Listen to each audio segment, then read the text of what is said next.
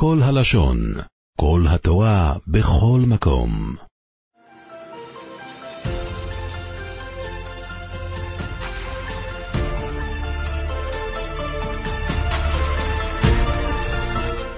הפטרת פרשת החודש, שהיא ההפטרה שלנו, היא מעין הקריאה שאנחנו קוראים בתורה במפטיר, שבה אנחנו קוראים על המעלה הגדולה של חודש ניסן, חודש הגאולה, החודש הזה לכם ראש חודשים, ראשון הוא לכם לחודשי השנה, זה חודש הגאולה. כך גם כן בהפטרה, אנחנו נקרא על חנוכת בית המקדש השלישי, שייבנה במהרה בימינו, שיעשו את חנוכת בית המקדש בראש חודש ניסן. זה מה שכתוב בתחילת ההפטרה, כה אמר השם אלוקים בראשון, בחודש הראשון, באחד לחודש, א' ניסן, תיקח פר בן בקר תמיד וחיטאת את המקדש. חנוכת הבית, חודש ניסן, חודש הגאולה. יש הגבלה נוספת בין הקריאה לבין ההפטרה, שאנחנו קוראים עכשיו. בקריאה על פסח מצרים כתוב בתורה שהקדוש ברוך הוא ציווה אותם להזות את הדם של הפסח על המשקוף ועל שתי המזוזות. זה בשונה מכל הקורבנות, כל הקורבנות, הזריקת הדם של הקורבן זה על המזבח. כאן אה, על המשקוף ועל שתי המזוזות, זה היה הזעת הדם. אומרים המפרשים, כי כל הקורבנות מזים על המזבח, כי המזבח זה הפנימיות שמכפר על הבן אדם. כאן הפנימיות של עם ישראל בתקופת יציאת מצרים לא הייתה מושלמת בכלל. כי זה כתוב שהמידת הדין קטרגה, עלה לו עובדי עבודה זרה, עלה לו עובדי עבודה זרה, הם היו במ"ט שערי טומאה. אבל מה ש... הזכות, אחת הזכויות שבגללם הם ניצלו, זה בזכות הבית, שהם שמרו על המסורת של הבית היהודי לא להתחבר עם הגויים, לא שינו שמם, לשונם ומלבושם. שמרו על קדושת הבית. הבית שלנו זה בית יהודי, לכן למרות שהפנימיות לא הייתה כל כך אה, מושלמת, אבל עצם זה שהם שמרו על קדושת הבית, זה מה ששמר עליהם. לכן אומר הקדוש ברוך הוא, במצווה פה, תזו על המשקוף על שתי המזוזות. זה יהיה המזבח שלכם, זה שאתם שומרים על הבית, שלא ייכנסו לתוכו הארוחות של מצרים, לכן תזו דווקא על המשקוף על שתי המזוזות.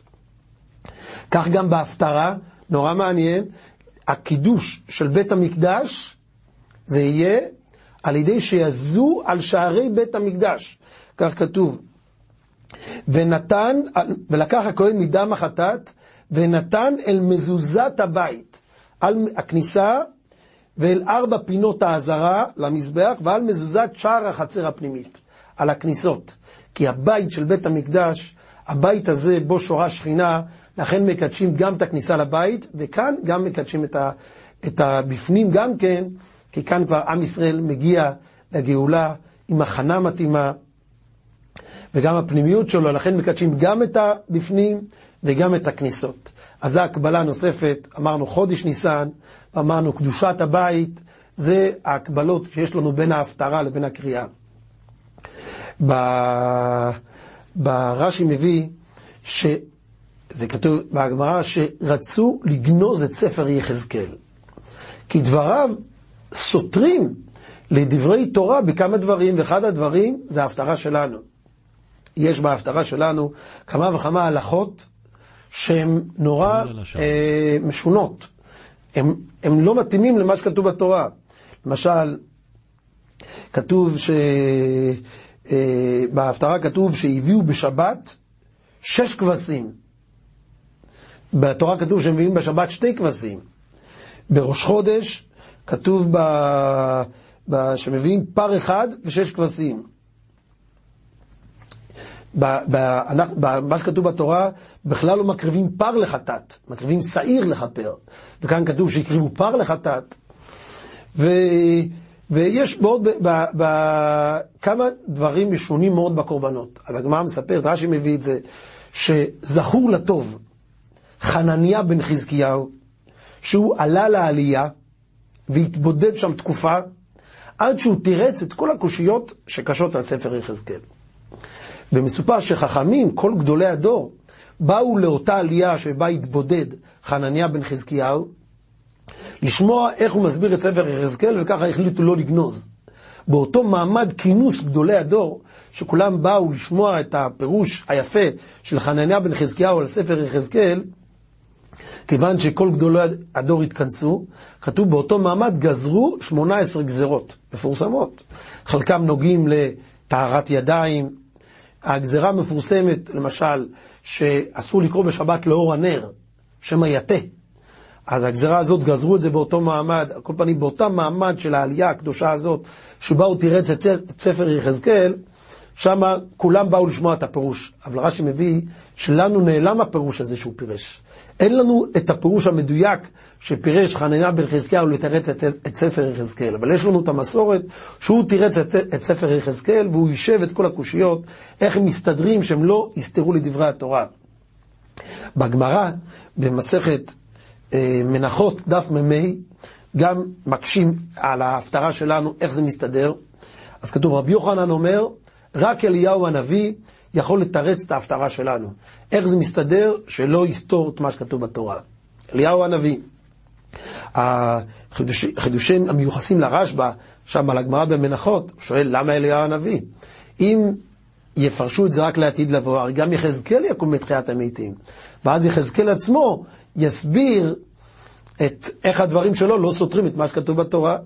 למה צריך את אליהו הנביא? מתרץ הרשב"א, אומר אליהו הנביא, הוא יתרץ, לפעמים הוא מתרץ עוד לפני שיבוא המשיח.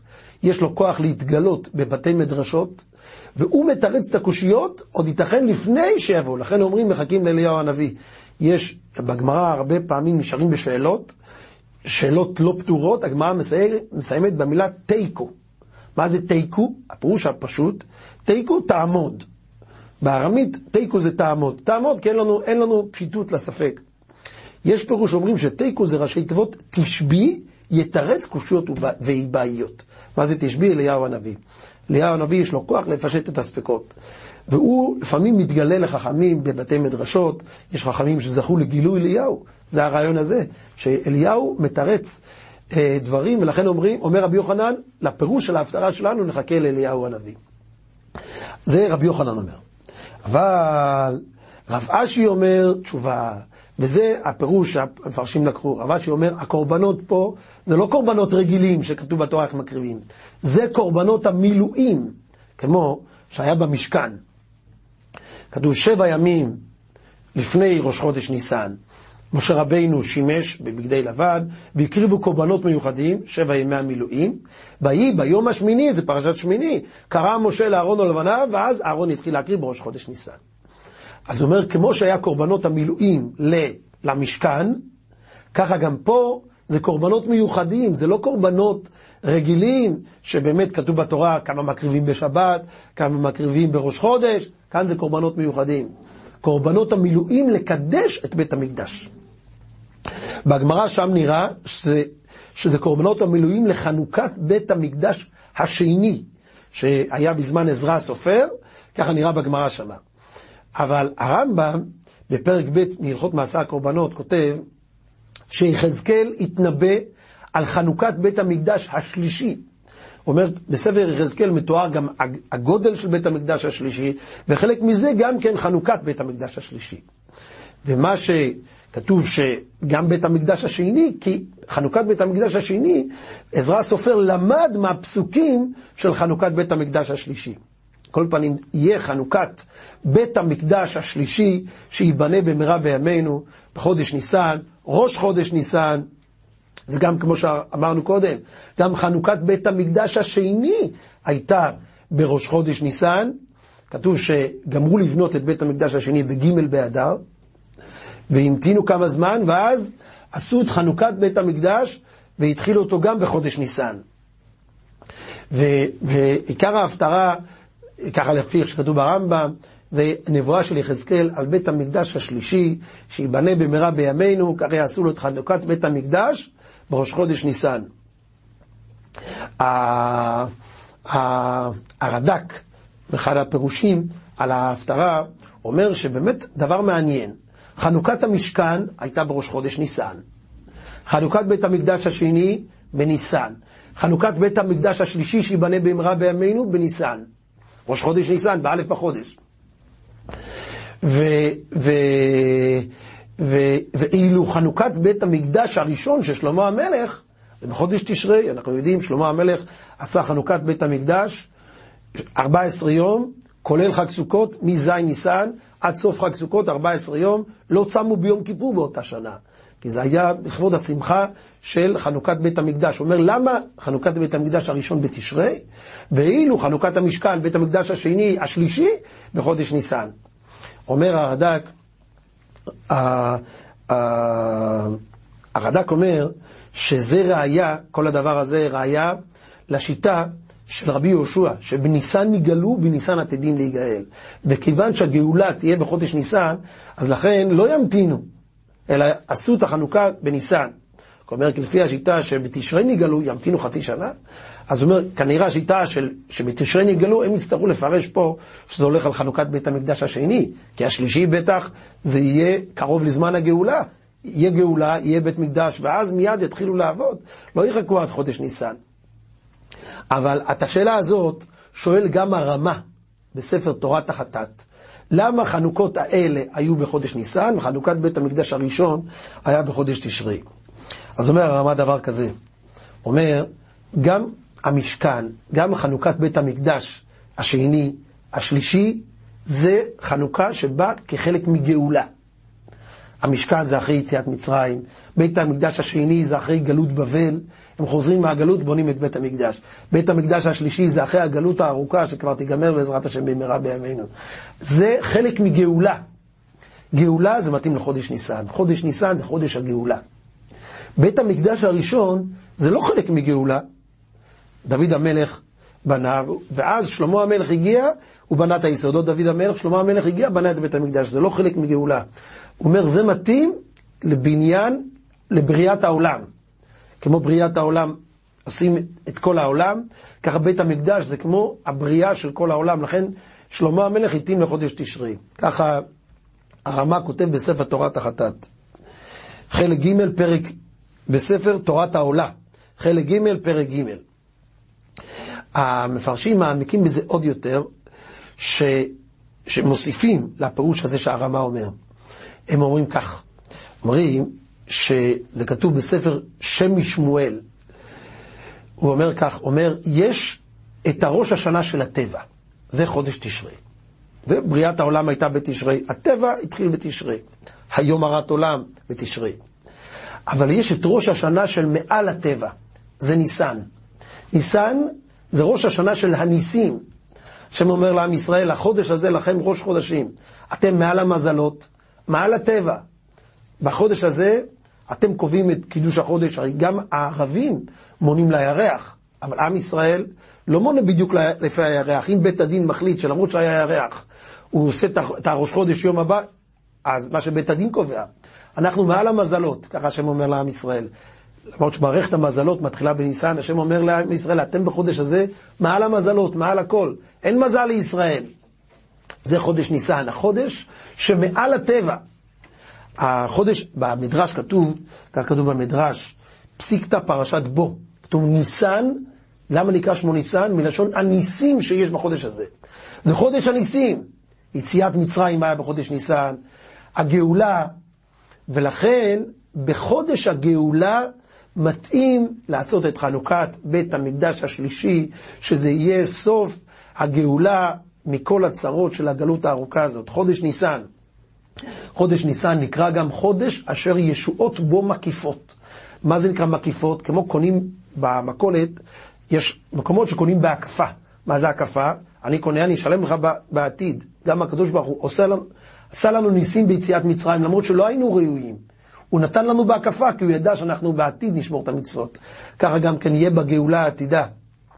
הקדוש ברוך הוא ייתן לנו ישועה בהקפה. חודש ניסן, חודש אשר ישועות בו מקיפות, זה חודש הגאולה. הוא אומר לכן, גם המשכן, שזה סיום יציאת מצרים, גם בית המקדש השני, שזה הגאולה מגלות בבל, גם בית המקדש השלישי, זה חודש ניסן, שזה חודש הגאולה. בבית המקדש הראשון זה לא קשור לגאולה, לכן זה היה בחודש תשרי. יש מדרש שאומר, כתוב, לסוסתי ברכבי פרעות דמיתיך רעייתי. שיר השירים, פסוק בשיר השירים. המפרשים מסבירים שהקדוש ברוך הוא משווה את עם ישראל כמו הרוכב של הסוס. שהוא מנווט את הסוס, כך כביכול עם ישראל מנווטים, מנווטים את העולם, כי הם מעל הטבע. זה לא שהטבע שולט עליהם, הם שולטים על הטבע, זה חודש ניסן, חודש הניסים, חודש הגאולה. זה חודש ניסן, ובעזרת השם, בחודש הזה, זה החודש אשר ישועות בו מקיפות, ולכן בחודש הזה יהיה הגאולה, ויהיה חנוכת, בניסן נגאלו, ובניסן עתידים להיגאל. כי זה חודש הגאולה, חודש הניסים, ולכן יהיה חנוכת בית המקדש השלישי במהרה בימינו בחודש הזה. נסיים בהלכות שלומדים מההפטרה שלנו מכבוד בית הכנסת. כתוב בהלכה שחלק מהקורבנות הנשיא יקריב, יש ויכוח אגב, מי זה הנשיא שיקריב? רש"י אומר שהנשיא זה הכהן הגדול, רש"י מביא שהרב שלו, רבי מנחם, הוא פירש שהנשיא זה הולך על הנשיא כפשוטו, שהוא יקריב את, את הקורבנות המילואים. הקורבנות המילואים שחונכים בהם את בית המקדש. אז כתוב שהשער, שער הקדים, יהיה סגור כל ששת ימי המעשה, וביום השבת ייפתח וביום החודש ייפתח. למה? כי אומרים, בשבת ובראש חודש הגיעו הרבה, ואז כשהשער היה פתוח, עם ישראל ראה דרך השער את, את הבפנים של בית המקדש, וככה, והשתחוו עם הארץ פתח השער ההוא. כי כשרואים את הבפנים של בית המקדש, את קודש הקודשים, משתחווים. מכאן לומדים את המנהג שכשנכנסים לבית כנסת, משתחווים בכניסה, משתחווים ביציאה, וככה זה, לומדים את זה מהפסוק הזה, והשתחוו עם הארץ פתח השער ההוא. כשהשער היה פתוח, היו רואים את הבפנים של בית, ככה להיכנס, לא יכלו, אבל ראו ואז השתחוו. אז זה הלכה אחת שלומדים את המנהג הזה שמשתחווים בכניסה. את המנהג שנהגו ישראל, מנהג קדוש, להשתחוות בכניסה לבית כנסת, לומדים את זה מפה. דבר נוסף, הגמרא מגילה מסכת דף, אה, דף כ"ט, לומדים, כתוב שבהפטרה כתוב, שמי שנכנס דרך שער צפון, יצא דרך שער דרום. מי שנכנס בשער דרום, יצא דרך שער צפון. לא ישוב דרך השער אשר בא בו. למה? כי יש עניין, מי שנכנס, אל תיכנס ותצא, אלא הפוך, תהיה בפנים. תישאר, ולכן תיכנס בשער צפון ותצא דרך שער דרום. הגמרא לומדת מזה גם כן לבית כנסת, לפי, יש בזה גרסאות, אבל ככה, אה, גם בבית כנסת יש מצווה, לפי גרסאות, להיכנס, וככה פוסקים גם מביאים את המנהג הזה, שאם יש לבית כנסת שתי כניסות, עדיף שתיכנס דרך כניסה אחת, ותצא בכניסה השנייה. אל, ולא תיכנס ותצא באותו פתח, זה מראה על חביבות של עם ישראל לבית כנסת. מה טוב הוא אוהליך יעקב, משכנותיך ישראל. כתוב מאז שגלינו, אין לקדוש ברוך הוא בעולמו, אלא השראת השכינה בבית מקדש מעט. אז כמו בבית מקדש, היה את העניין הזה שעם ישראל כל כך כיבד את, את הבית המקדש, כל כך ייחל לזה, אז היום מה שיש לנו את השראת השכינה בבית המקדש מעט, בזכות שאנחנו מכבדים את הבית המקדש המעט, ואנחנו מראים כמה זה חביב לנו, אנחנו רוצים להיות בו יותר, ככה גם כן השם יזכה אותנו לקראת חודש ניסן, חודש הגאולה, חודש הניסים כמו שאמרנו. הניסים, הניסים הכלליים, אבל גם לכל אחד ואחד. זה חודש של ניסים לכל אחד ואחד. חודש אשר ישועות בו מקיפות. הקדוש ברוך הוא נותן ישועות לכל אחד ואחד. בעזרת השם בחודש הזה, חודש הניסים, במהרה בימינו, אמן ואמן. עולם שלם של תוכן מחכה לך בכל הלשון, 03 617 1111